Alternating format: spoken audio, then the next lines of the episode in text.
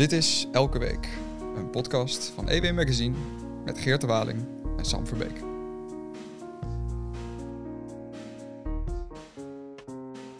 Hi Geerte, uh, welkom uh, bij de eerste aflevering van uh, de podcast Elke Week van, van EW Magazine. Dankjewel Sam. Hi. waar, gaan we het, waar gaan we het deze week over hebben? Nou, deze week wilde ik het hebben over ja, de censuur aan de UvA en ook andere universiteiten waar studenten onder het mom van onveiligheid uh, ja, hun docenten cancelen.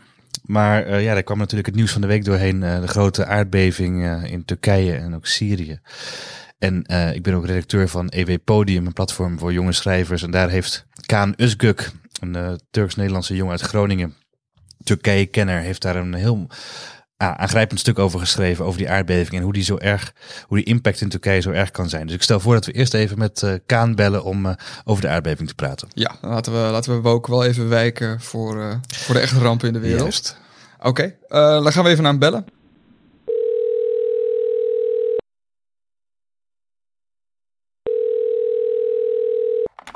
Dag Kaan.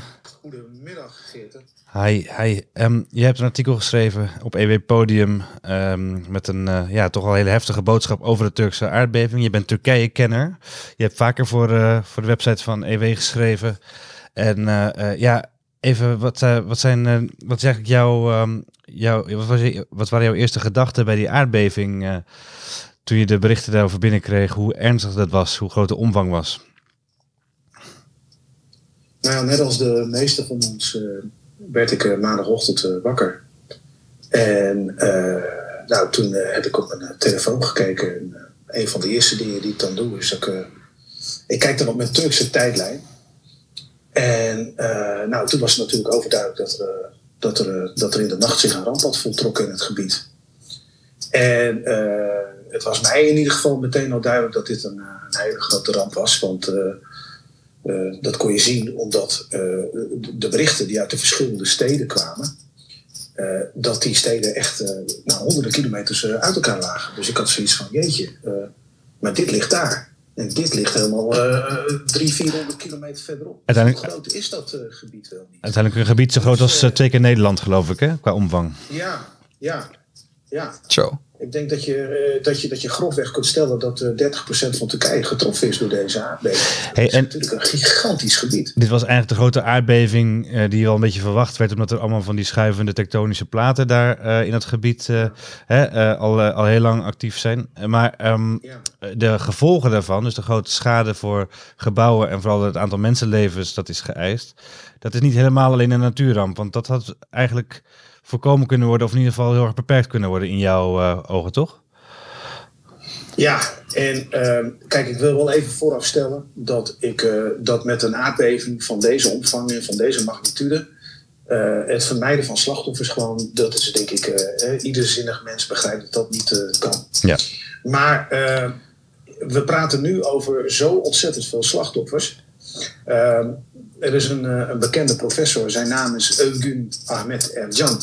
En hij is een alumnus van het, uh, onder andere Stanford en eh, MIT. En dat is dus echt een man die weet waar hij het over heeft. En die, en die zegt dus ook van, joh, er liggen nog 180.000 mensen ongeveer onder het puin. Reken maar uit hoeveel slachtoffers we gaan... we, we nog kunnen verwachten. Ik hoop dat hij geen gelijk krijgt. Maar dit zegt wel iets over de, over de, over de ongelooflijke omvang ervan. En waar het mij echt om ging, is dat er is natuurlijk sinds de vorige hele grote aardbeving in 1999, augustus 1999, die plaatsvond rond Istanbul, hè, dat zeg je grofweg, hè, de zee van Marmara, daar, uh, is er uh, uh, eigenlijk niet zo heel veel veranderd. En, en Erdogan die is aangetreden in 2003, verkozen in 2002, aangetreden in 2003. En uh, is eigenlijk vanaf het begin heel erg uh, uh, voortvarend geweest met het, ja, met het adresseren. Ook van alles wat er fout is gegaan onder, de, onder de vorige regering. Maar vervolgens is hij er niet in geslaagd om Turkije klaar te maken voor de onvermijdelijke nieuwe knal die zou komen. Ja, en sterker nog, hij, is in, hij, hij was nog een lid van de oppositie in 1999. Hè? Ik denk dat hij toen, was hij burgemeester ja. van Istanbul toen? Of was hij... Uh, dat weet nou, ik even niet. Uh, hij, is, hij is toen in 1997 is hij, eh, is hij afgezet. Uh, omdat hij, uh, ja. omdat hij een, een, een, een subversief gedicht voordroeg. en daar, heeft, daar is hij toen ook voor in het gevangenis gegaan. En ik geloof dat hij daarna ook zijn, zijn ambt is kwijtgeraakt. maar zijn grote punt als oppositielid was eigenlijk te, tegen, de, tegen de zittende president, was dat toen? Dat hij eigenlijk bij die aardbeving dat hij de boel had laten versloffen. En dat er zoveel doden konden ja. vallen in 1999. Omdat het allemaal zo slecht geregeld was met de bouwvoorschriften, de veiligheid van de gebouwen in Turkije. En daar zou Erdogan een verandering in brengen. Nou ja, kijk, Erdogan die heeft natuurlijk uh, na, kort na die aardbeving uh, heeft hij zich natuurlijk politiek georganiseerd. Hij maakte eerst deel uit van een andere islamistische partij, maar is toen zijn eigen weg gegaan en heeft zich weten te organiseren. En dat is zo rond het jaar 2000 is dat begonnen. En, en, en toen, kwam in, in, toen was de aardbeving geweest en in 2001 kwam een gigantische politieke crisis. Dus die, dus die regering was uh, helemaal uitgeregeerd. En Erdogan was heel scherp met zijn kritiek en heeft toen eigenlijk het momentum gegrepen om de, om, om de macht naar zich uh, te hey, En jij vertelt. Van 2002. Ja, precies. En jij vertelt ook dat hij toen hij aan de macht was, dat hij ook best wel wat heeft ingevoerd aan uh, maatregelen, of in ieder geval ook belasting heeft opgelegd. Hè? Misschien kun je dat in jouw woorden nog eventjes vertellen. En nee, dat... dat heeft hij niet gedaan. Dat heeft, dat heeft die voorganger gedaan. Dat was, uh, uh, uh, dat, dat, was premier Bülent Ecevit. Dat is eigenlijk een best een grote naam in de Turkse politiek. Ja. Sociaal-democratische premier. die heeft kort na de aardbeving in augustus 1999... heeft hij in, 19, of in november van datzelfde jaar... heeft hij het parlement zover gekregen om een, om een nieuwe wet op de communicatie belastingen in te voeren. En die, in die, in, en uh, daarin ging het erom dat er ongeveer 10% van elke factuur, eh, kabel, uh, tv, internet en vooral mobiele telefonie, dus werd vanaf dat moment afgedragen met als uh, hoofddoel om geld te verzamelen om Turkije aardbevingsbestendig te maken. Een soort aardbeving BTW. Ja, sorry? Een soort aardbeving BTW. Een aardbeving BTW, een soort aardbevings-BTW, aardbevingsbelasting, die is toen ingevoerd uh, onder zijn uh, bewind. En er zijn echt miljarden mee opgehaald, hè? In de loop der, loop der jaren zijn er miljarden, uh, laten we zeggen, even omgerekend euro's mee opgehaald. Ja. ik schat, en ik baseer me dan op de gegevens van de oppositiepartij, de, de, de CHP. Uh, die heeft uh, uh, vastgesteld, en dat was in 2020, dat er van, van 99 tot 2020 een slordige 35 miljard euro is, is, is verzameld onder die belasting. En ja, ik heb dat doorgetrokken naar 2023 en dan kom je zo uit rond de 40 miljard euro aan budget. Zo. En uh, dat was geoormerkt geld. Maar uh, wat ermee is gebeurd, ja, dat weet niemand. Want uh, de regering Erdogan wenst niet verantwoording af te leggen over de bestemming van die gelden. Er werd ook meteen gezegd, hè, nu na die aardbeving, je zou denken de regering is bezig met puinruimen, slachtoffers proberen nog te redden. Uh, et cetera. Maar de, Erdogan leek vooral bezig met het uh, voorkomen van kritiek op het regeringsbeleid. Want er mocht, afgelopen dagen mocht er niks naar buiten komen op, als uh, kritiek op het regeringsbeleid in relatie tot de aardbevingen. Ja, ja, dat zie je inderdaad. En dat heeft natuurlijk ook ontzettend veel te maken met het feit dat deze aardbeving voor hem niet zo gelegen komt in verband met de verkiezingen. Ja, vertel, want hoe staat hij er nu voor? Hoe staat hij er nu voor in de, in de, in de peilingen? Want over een paar maanden is het uh, verkiezingstijd. Ja, de, de verkiezingen die gaan plaatsvinden. Uh, dat zijn de presidentsverkiezingen, de algemene verkiezingen. Die worden op dezelfde dag gehouden. En die zijn gepland op 14 mei. En ja, je kan nu spreken dat er een soort van electoraal evenwicht is. Waarbij de oppositie lichtelijk in het voordeel lijkt te zijn. Maar in Turkije is natuurlijk niks zeker. Dus dat, ik durf er geen voorspelling op los te laten. Uh, en ik weet ook niet hoe dit electoraal gaat uitpakken voor hem. Uh, hij, er is in ieder geval hem er alles aan gelegen om de beeldvorming rond, uh, rond de hulpverlening behoorlijk in zijn voordeel eruit te laten komen. dat dus, dus die, er wordt dus op dit moment van beide kanten ook een beeldvormingsoorlog gevoerd. Ja. want de oppositie zegt van de centrale overheid slash Erdogan faalt. En dat is ook zo. In het begin is dat ook duidelijk, dat, dat, uh, dat hele gebieden niet bereikt zijn. Uh, en, uh, en voor Erdogan vanuit de kant van Erdogan is het nu zo van, ja kijk, wij zijn overal te plekken, wij gaan overal naartoe, wij zijn overal, wij bieden overal hulp, wij zijn er voor onze burgers. Dus die beeldvormingsoorlog, die woedt nu in alle hevigheid. Met gisteren natuurlijk als, als, als dubieuze, dubieuze hoogtepunt het afknijpen van Twitter en internet. Ja.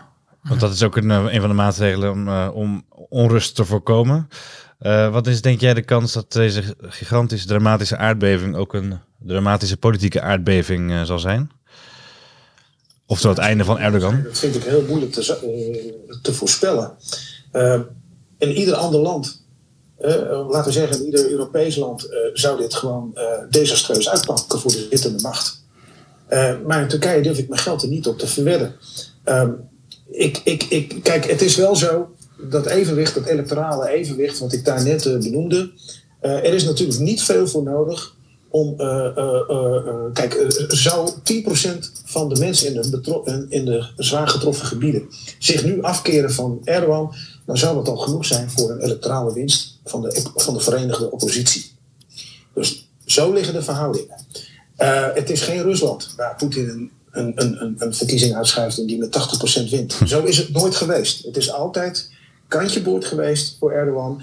De ene keer heeft hij de verkiezingen met wat meer overmacht gewonnen. Maar de laatste jaren is het toch vaak wel kantje boord geweest. En dan kun je ook nog vraagtekens stellen van heeft hij zich wel aan de spelregels gehouden? Ja, het is, uh, maar even los daarvan is het uh, vooral in Turkije geloof ik een beetje vergelijkbaar met Amerika. Hè? Dus je hebt de grote steden die wat linkser stemmen en wat, uh, wat seculierer stemmen. En dan heb je het platteland dat veel conservatiever en islamitischer, islamistischer stemt en dus achter Erdogan staat. Maar juist een groot deel van dat platteland is nu natuurlijk door die aardbeving in het oosten, het conservatieve deel is geraakt. Dus dat, dat kan dus wel die, ja, die, die, die politieke aardbeving ook nog veroorzaken. Ja, dat zou, dat zou kunnen. Je zou inderdaad ook zeggen van je dat kan wel. Maar uh, die, die, je, moet, je moet niet vergeten, en uh, dat benoem ik ook in de laatste alinea van het, van het stuk. Uh, de kracht van de politieke islam is, is, is heel sterk. daar en wanneer ook de islam in stelling wordt gebracht. En ik benoem ook niet, niet voor niks in mijn laatste alinea uh, het concept van, van de lotsbestemming, van de voorzienigheid. Dat, dat, dat is ook daadwerkelijk in stelling gebracht, gisteren al door Erdogan zelf. Want uh, je ziet hem dan uh, ergens in een verwoeste binnenstad, zie je, zie je hem tegen een slachtoffer zeggen van... joh, wat gebeurd is, is gebeurd en dat laat zich niet meer omkeren, want het is kader, dit is het lot. Ja. En, dat resoneert, en dat resoneert wel bij die achterban. Ja, je, je, het, is, het is bijna pathologisch, maar het, ja, dat is wel de realiteit. Dus ik denk dat gewoon een deel van zijn achterban ook in die zin, uh, nou ja, die, die, die, die vallen gewoon voor die beswering of die lijken wel gehypnotiseerd. Er is eigenlijk bijna niks wat die mensen ervan afbrengt om uh, op Erdogan te stemmen. En dat is natuurlijk een heel, uh, ja, ergens een heel fascinerend feit. Ehm, maar goed, ik denk wel dat hij ook wel kritiek krijgt uit, uit de eigen achterban. En daar zijn ook wel voorbeelden van. En het is nou juist zaak voor hem om die geluiden te dempen. Ja. En, en in dat licht moet je natuurlijk ook die, die, die, die, die, die, inspanningen zien om, om Twitter de nek op te draaien. Ja, dus we zien een bevolking, miljoenen mensen in nood. En we zien eigenlijk ook een pre president in doodsnood, wat dat betreft, op een heel andere manier. De president is absoluut in nood. En ehm, ik, ik, ik, ja, ik vraag me ook eerlijk gezegd af van wat zijn eerste gedachte is geweest toen hij uh, uh, op het nieuws op de hoogte werd gebracht van de aardbeving. Oké. En ik, ik, stel me daar echt vraagtekens bij. Ik kan niet in zijn hoofd kijken. Ja. Maar ik denk, dat hij ook, ik denk dat hij ook heeft gedacht van... joh, wat doet dit met mijn positie? Als je, mijn herverkiezing? Als je jouw artikel leest, dan is het wel duidelijk... dat er volgens jou ook een bepaalde mate van politieke verantwoording zou moeten worden afgelegd over deze toch uh, nalatigheid. Hè? Dat er dus 24, 24 jaar na die zware aardbeving amper iets gebeurd is. En dat er zoveel slachtoffers konden vallen. Uh, dat is, uh, dat is natuurlijk iets wat, wat, wat nog heel lang, ja. heel lang het gesprek gaat domineren in Turkije en ook daarbuiten. Ja, kijk, ik wil er nog even bij zeggen dat ik, ik ben heel kritisch naar het, naar het regime van Erdogan. En dat, dat, dat, dat, dat, ik heb daar veel stukken over geschreven inmiddels. En, maar laat ik ook zeggen dat dat zijn voorgangers deze, deze hele voedselketen van, van corruptie hè, en zelfverrijking, dat was er natuurlijk voordat Erdogan aantrad, was, er, was dat er natuurlijk ook. Ja. Hè? Uh, alleen hij is ook aan de macht gekomen. En als je ook oude videobeelden van hem optrommelt, dan zie je ook dat hij zelf heel erg ageert vanuit een soort van conservatief oprechte inborst om, daar, om, om, om, dat, om die corruptie te bestrijden. Een soort eerlijk populisme. Islamistisch maar, populisme, ja. Maar de, de, de, ironie wil dat hij, uh, uh, uh, nou ja, de laatste, nou zeg maar 10, 15 jaar. ja, de, de, ja, kampioen corruptie is geworden en zelfverrijking is geworden. En dat is natuurlijk heel snel. En in die, in die, in die 24 jaar is er helaas in, op het gebied van uh, het voorbereiden op deze ramp is er eigenlijk uh, ja, dus bitter weinig van terechtgekomen. En dat resultaat, uh, dat zien we nu. Ja. Dankjewel Kaan. we kunnen hier artikelen lezen op EW Podium. Dit laatste artikel zeker heel gepassioneerd geschreven. Um, op de website van ewmagazine.nl. En alsjeblieft blijf ons op de hoogte houden in de aanloop naar die verkiezingen van mei over de politieke constellatie in Turkije. Zowel op de site als in deze podcast. Dankjewel Kaan. Graag gedaan. Ja, uh, wat een verhaal. Ja, het, uh, ik vind vooral ook um, de rol van Erdogan die hij in de voorbereiding hierin heeft gehad. Als je nagaat dat er een fonds was van Zo. 40 miljard. Dat heeft Kaan zelf een beetje berekend, maar het moeten in ieder geval miljarden geweest zijn. Misschien tientallen miljarden euro's omgerekend. Ja, en dat is wel een, echt een hele grote nalatigheid van uh, Erdogan. En wat er ook nog meespeelt, ik, dacht dat Syrië, dat het daar uh, zo ernstig zou zijn, omdat vanwege die burgeroorlog dat er uh, zo weinig ja, eigenlijk uh, uh, overeind stond. En of misschien ook wel stevig gebouwd werd in uh, Syrië afgelopen decenni decennium. Maar in Turkije dus zo ontzettende impact is ongelooflijk. want je zou toch verwachten dat, dat de Turkse overheid dat beter heeft gereguleerd. En dat er ook ja, gewoon meer, dus toch meer welvaart in Turkije.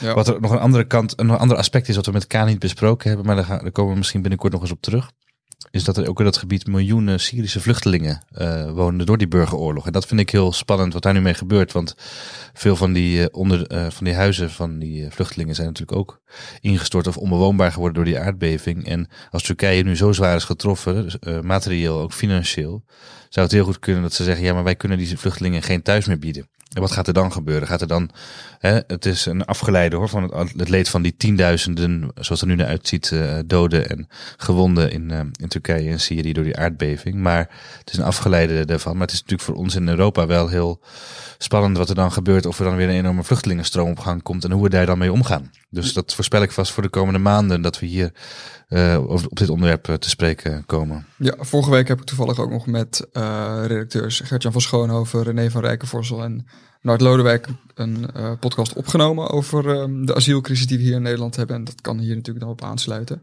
Ja. Uiteraard kun je het artikel van Kaan, getiteld Erdo Erdogans kleptocratie wordt tienduizenden Turken fataal, kan je vinden in de show notes.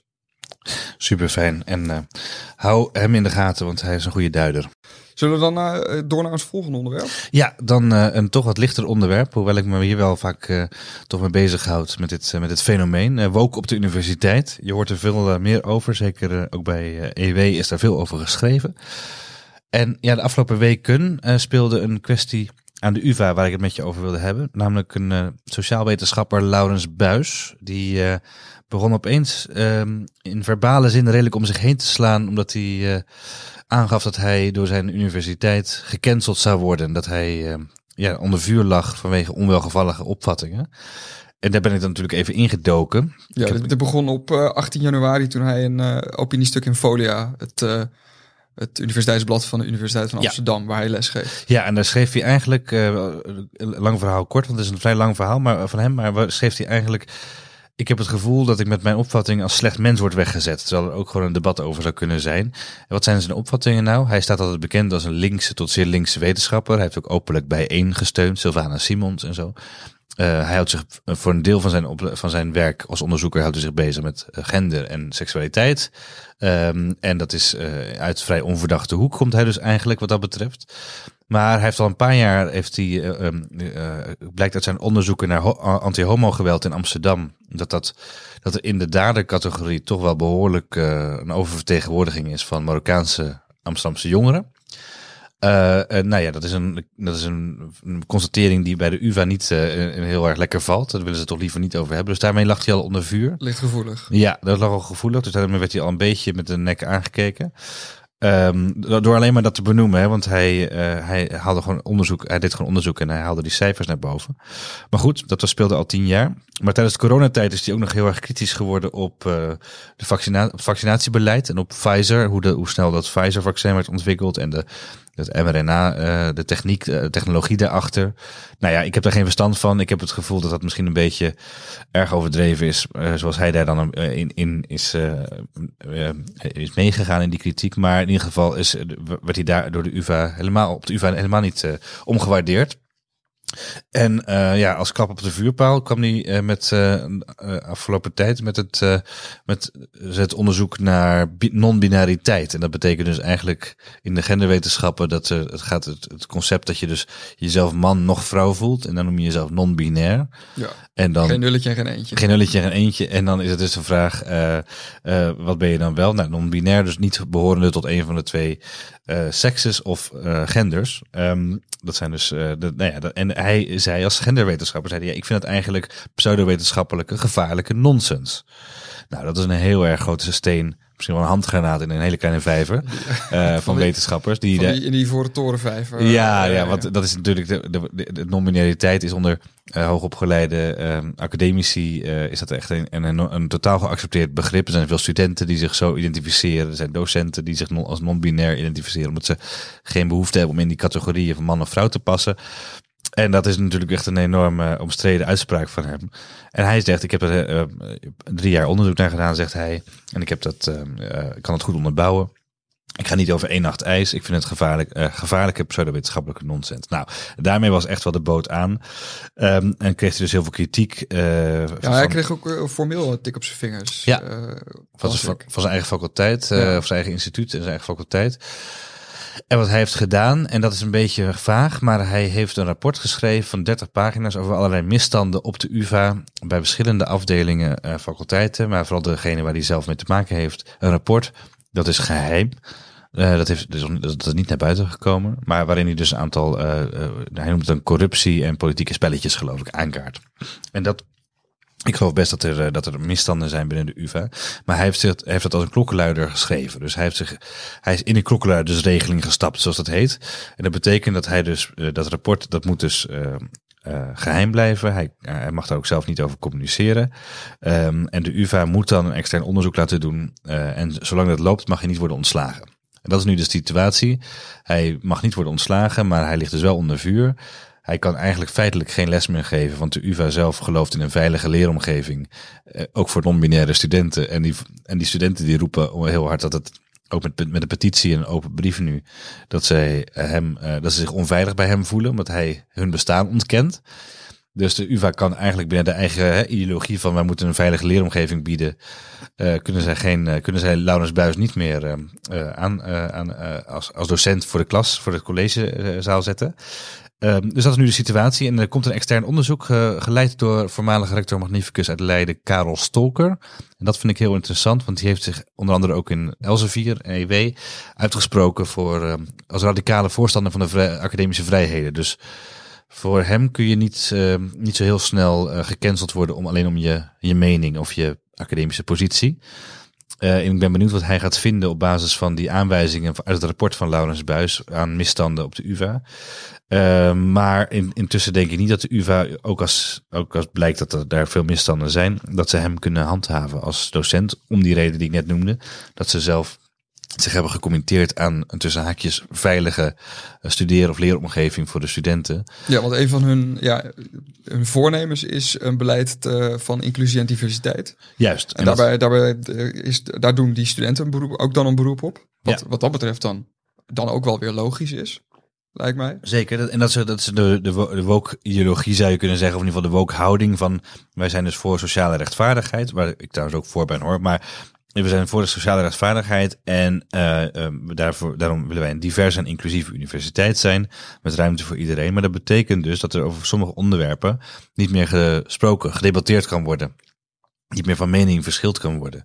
Dus sommige meningen zijn eigenlijk uh, het klinkt allemaal heel inclusief naar mensen die non-binair zijn. Maar als je dus een aparte theorie hebt over non-binariteit, dan val je dus juist weer buiten. Uh, dan is het niet, niet meer zo inclusief, het ja, systeem. En dat is ook de ironie van deze. Ja, het is een beetje een godspa aan het worden hoor. Maar uh, het ene kamp klaagt over dat ze zich niet veilig voelen bij een docent. En de docent klaagt dat hij zich niet veilig voelt om, Ja. om te zeggen wat hij wil. En Want Laurens, zegt- Laurens, Laurens Buis heeft andersom ook gezegd, eh, eh, uitgebreid op Twitter, dat hij zich niet meer veilig voelt om voor de, de collegezaal te staan, omdat hij bang is dat hij met rotte eieren wordt bekogeld of met eh, tomaten, geloof ik.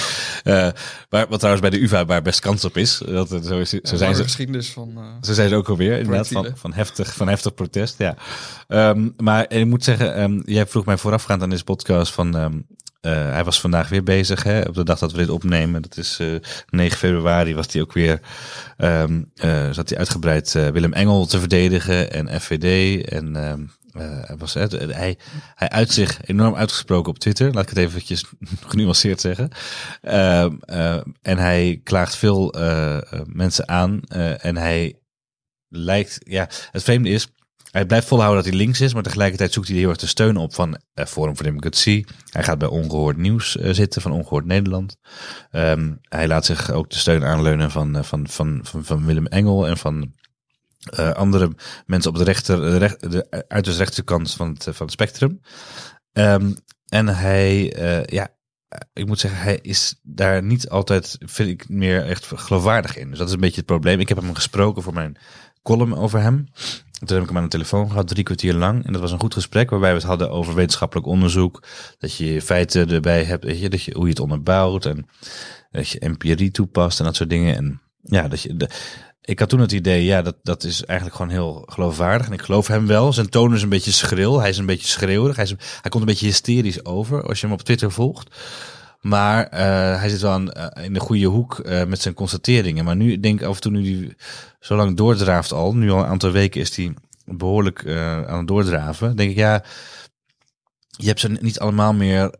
Je hebt er niet meer de, de je hebt ze niet meer op een rijtje, dat is misschien overdreven, maar je hebt niet meer echt het beetje in de war. Perspectief. Beetje in de war. En uh, doordat je zo, je voelt je zo aangevallen dat je van de weeromstuit iedereen die jou steunt ook gaat steunen. Um, dus je ja, allerlei uitspraken gaat doen waar je toch niet helemaal uh, wetenschappelijk uh, uh, bewijs voor hebt. Waar je, en dat is, dat is het lastige van hem. Dat hij dus ook tegelijkertijd zijn eigen glazen ingooit. En dat ook wat dat betreft niet echt een goede case is, een, een goede casus is voor het feit dat er gewoon mensen gecanceld worden. Want hij maakt het zichzelf ook heel moeilijk en onmogelijk. Waarom wel, hè, want je noemt het woord cancelen. Ja. Um, er is niet, er is, voor zover ik weet, tot op heden niet gevraagd uh, formeel om zijn ontslag. Zelfs in de, in de open brief en de petitie van de studenten uh, is er bezwaar op wat, die, uh, wat Laurens Buijs zegt. Maar de studenten die hebben, ja, ik vind, ik vind het nogal ijs hoor. Die hebben gezegd, ja, als je het niet prettig vindt om les te krijgen van meneer Buijs, dan hoeft dat niet zonder enige consequentie. maar dat is nog steeds geen ontslag. Nee, uh, heb je gelijk in. Hoewel er wel heel duidelijk staat dat hij een gevaar is voor, uh, voor de veiligheid van, van studenten. Dat hij dus eigenlijk geen onderwijs mag geven. Ja, ze zeggen niet ontsla Laurens Buis. Dat, uh, maar misschien is het ook wel omdat ze dat die, die verdenking van cancelen niet op zich willen laden. Maar wel dat hij absoluut niet thuis hoort op de UvA. Dat is wel heel duidelijk. Dus in, die, in die open ja. brief. Overigens heeft de petitie heeft nu iets van bijna 500 ja. Na een week, ondertekenaars. Na ruim een week, vijf, bijna 500 Wat best substantieel is voor een faculteit, toch? Ja, maar je weet niet of die mensen van binnen of van buiten hè, komen. Waar, want het ja. is gewoon een online uh, petitie die iedereen kan tekenen. Dus dat weet je echt nooit met dat soort dingen. Maar het zegt inderdaad wel iets dat er in ieder geval een soort gevoel is. Die man is een gevaar. Um, en dat vind ik alleen al problematisch. Want laten we het even. Je hoeft niet uh, Laurens Buis een fantastische wetenschapper te vinden. Um, of uh, een hele aardige man te vinden. Uh, om hem wel zijn recht te beschermen om uh, een, een, een, contrair standpunt in te nemen. En in mijn ogen, en daar had ik het ook met, met Laurens Buis zelf over, is de UvA, waar ik ook heb gestudeerd, altijd een universiteit geweest waar je je verdiept in mensen met de meest radicale standpunten. Ja. Hij noemde mij zelfs dat er een college was van Meinet Venema, hoogleraar politicologie. Die nam gewoon op de linkse UvA, nam gewoon Hans Jan Maat, de rechtsextremist, mee naar college. Zodat de, mensen, zodat de studenten zelf konden vragen aan Jan Maat wat hij nou precies vond en waarom. Dus zet eventjes je vooroordelen opzij. Laat de nieuwsgierigheid toe en ga uh, met mensen zelf praten. Waarom vind je dit eigenlijk? Um, en uh, hij had het ook over dat er bij uh, Gert Hekma, een bekende genderwetenschapper die inmiddels overleden is van de UvA, dat hij gewoon een keer een pedofiel voor de collegezaal zette. En zei van zo, gaan we van nu eens even, we gaan dit college hebben over pedofilie. En dat gaan we niet doen door over die mensen te praten, maar met iemand te praten. En iemand die daarmee worstelt, weet je wel. Nou, dat is wel een andere tijd dan. Uh, dat is een andere dat tijd. Lijkt, dat lijkt nu wel. Dat, veel gevraagd. Dat zou tegenwoordig zou het al heel lastig zijn, maar ik vind het wel een hele goede, eh, gezonde levensinstelling voor een universiteit waar je kritisch moet leren denken. Um, En zeker als je weet dat iedereen al op de Universiteit van Amsterdam heel links is, en dat was toen al zo en het is nu nog steeds zo, dan is het wel interessant als je in ieder geval open staat voor andere geluiden voordat je uh, je, zelf je oordeel hebt ge, geveld. Nou ja, en dat, daar is hij ingetraind in die, in die traditie en dat herken ik dus. En hij is daar, voelt zich nu daardoor eigenlijk verraden op zijn eigen universiteit. Hij voelt zich daar niet meer thuis. Omdat hij zegt, dat is het enige wat ik doe. Ik onderzoek ook complotdenkers. Omdat ik, zegt hij, omdat ik geïnteresseerd ben in wat zij denken. En uh, hoe het komt dat zij zo denken. En daarom heeft hij ook interesse in die David Icke. Uh, van, die, van de Lizard People, weet je wel. Van de, de Hagedische uh, reptiele regering. Ja. Um, en dat, dat zijn een hele rare, ook antisemitische trouwens, complottheorieën. Uh, echt extreme en absurde theorieën. Maar hij zegt, die Laurens Buis, ja, je moet die mensen wel volgen en, en, en goed naar ze luisteren. Om ook te begrijpen waarom tienduizenden, honderdduizenden, miljoenen mensen vatbaar zijn voor dat soort theorieën. Zonder dat je dan zelf meteen daar ook een aanhanger van bent. Hè? Dus daar, nou goed, daar ging het gesprek met Laurens Buis over wat ik met hem had. En daar vond ik hem echt overtuigend in. Behalve dat hij zelf nu af en toe het idee, de suggestie wekt, vind ik, dat hij ja, um, uh, eigenlijk om zich heen aan het slaan is zonder er nog echt na te denken over wat nou, uh, uh, wat nou echt een goede wetenschappelijke houding zou zijn. Hè? Dus, maar er is nog een andere casus, en daar heb ik mijn column van vorige week over geschreven ook. Ehm, dat is in Groningen heb je Tjeerd Andringa.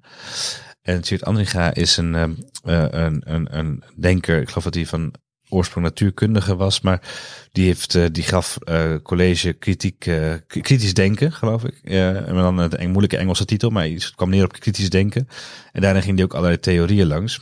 En uh, Tjeerd is, ging daarbij zover dat hij ook complottheorieën aanhing en dat hij ook alternatieve media aan zijn studenten voorschreef en ook op een gegeven moment gewoon tegen de studenten zei, ja, maar dit is, die alternatieve media hebben de feiten en de mainstream media niet en zo. Hè? Dus dat hij echt ook best wel ver doorging met zijn eigen mening geven en ook opdringen aan studenten. Ik bespeur enige ironie in het verhaal. Ja, precies. Nou ja, inderdaad. En uh, ik moest ook om lachen, maar die man is dus uh, ontslagen. Die is, is geschorst, uh, want studenten voelden zich bij hem ook onveilig. En uh, inmiddels heeft de kantonrechter in Groningen beslist dat, dat, dat die man ontslagen mag worden, want dat is grond voor, voor ontslag, uh, voor rechtmatig ontslag door de, door de Universiteit, Rijksuniversiteit Groningen. En ja, daar, ook daarvan zeg ik ja, als hij de wetenschappelijke methode niet langer uh, respecteert, hè, als hij dus eigenlijk gewoon bullshit praat, ongefundeerde bullshit. En hij dringt dat ook op aan zijn studenten. Dan moet je daar wel als universiteit, als je jezelf serieus neemt, moet je die man daarop aanspreken, moet je daar iets mee doen. Maar het argument dat die studenten zich niet veilig voelen, dat vind ik dan wel een hele andere, weet je wel. Want ja, hoezo kun je je onveilig voelen bij een docent die een hele uitgesproken mening heeft? Ik heb ook altijd docenten gehad die hele uitgesproken meningen hadden. Sterker nog, in de jaren 70 en 80, dat is nog voor mijn tijd, was het heel normaal dat er gewoon Maoïstische docenten op de universiteit doseerden. Of Leninistisch-Marxistische docenten die de meest krankzinnige theorieën aanhingen. Lesmateriaal wordt nog steeds voorgeschreven. Lesmateriaal, ja zeker. En, en waarbij als je dat, dat gaat doordenken, dat het echt gevaarlijk ideologische uh, bullshit was ook wat er, wat er werd gedoseerd. En dat werd ook opgedrongen aan studenten. Nou, en ik zou zeggen, er zijn studenten, hele generaties studenten door gevaarlijke gekken uh, opgeleid. En die zijn ook best goed terechtgekomen. Dus laten we nou niet van één zo'n complotdenker in je academische gelederen nou meteen heel erg bang worden. Hè? Um, laten we daar een beetje rustig aan mee doen. Ja, het is ook wel veel gevraagd van de universiteit als je geen intellectuelen met rare ideeën meer mag aannemen. Ik bedoel, nou zeker. Dat gaat juist heel erg samen. Uh, nou ja, je zou kunnen zeggen van wel. Als, als één ding waar ik wel voor waak, want de laatste tijd is het heel gewoon, zeker sinds corona, sinds iedereen een beetje is geïsoleerd, op, internet is aangewezen, al vrij snel down the rabbit hole gaat. Hè? Um, je hebt het ook gezien bij, bij Thierry Baudet bijvoorbeeld, en veel van die FVD'ers. Um, dat ze toch de, in, de, in de fabeltjesfuik, zoals Arjen Lubach dat noemde, terechtkomen van YouTube en andere social media, waarbij ze steeds meer gaan geloven in een soort alternatieve werkelijkheid, alternatieve feiten, alternatieve media, complotten. Het gebeurt gewoon over alle lagen van de. Ja, en dat gebeurt dus ook met, met, met, met gerespecteerde academici. En daar moet je dus bij Laurens, met Laurens Buis erg voor oppassen, vind ik. Maar zo'n Tjeerd Anderinga hij heeft er toch wel, geeft er wel de schijn van dat hij daar echt helemaal voor gevallen is. Dat hij dus helemaal is gaan geloven in een alternatieve werkelijkheid. En daar moet je als universiteit dan denk ik ook wel je paal en perk aan stellen. Maar laat het dan vooral zien en probeer het zoveel mogelijk ook als een, als een voorbeeld te laten zijn voor je studenten. Van pas op dat je dus niet te veel gaat geloven in je eigen gelijk. Of in, het, uh, in, in, in, in, in een, bepaalde, een bepaalde kijk op de wereld.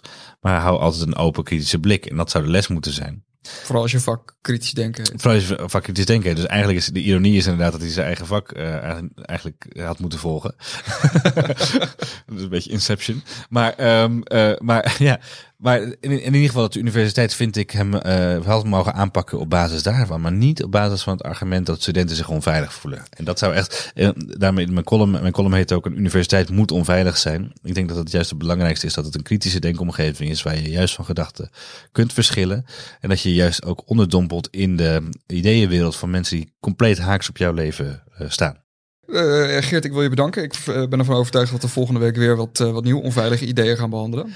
Ik denk het ook. Zullen we daar een trigger warning aan toevoegen voor de volgende keer? Dat mensen moeten op, mensen weten waar ze aan toe zijn. Of viel het wel mee deze keer? Nou, ik denk, dat, dat, dat het keurig uitgekomen is. Um, Leuk Sam, tot volgende week. Tot volgende week. Dit was Elke Week, een podcast van EWM Magazine met Geert de Waling en Sam Verbeek. Wil je meer weten over de aardbeving in Turkije? Check dan de show notes. Daar kan je de link naar het artikel van Kaan Özgürk vinden. Dit geldt natuurlijk ook voor Geert's column over woke op de universiteit. Check vooral die show notes. Voor dit nou een leuke podcast? Abonneer je dan en laat een leuke review achter. Dit was podcast elke week. Tot volgende week.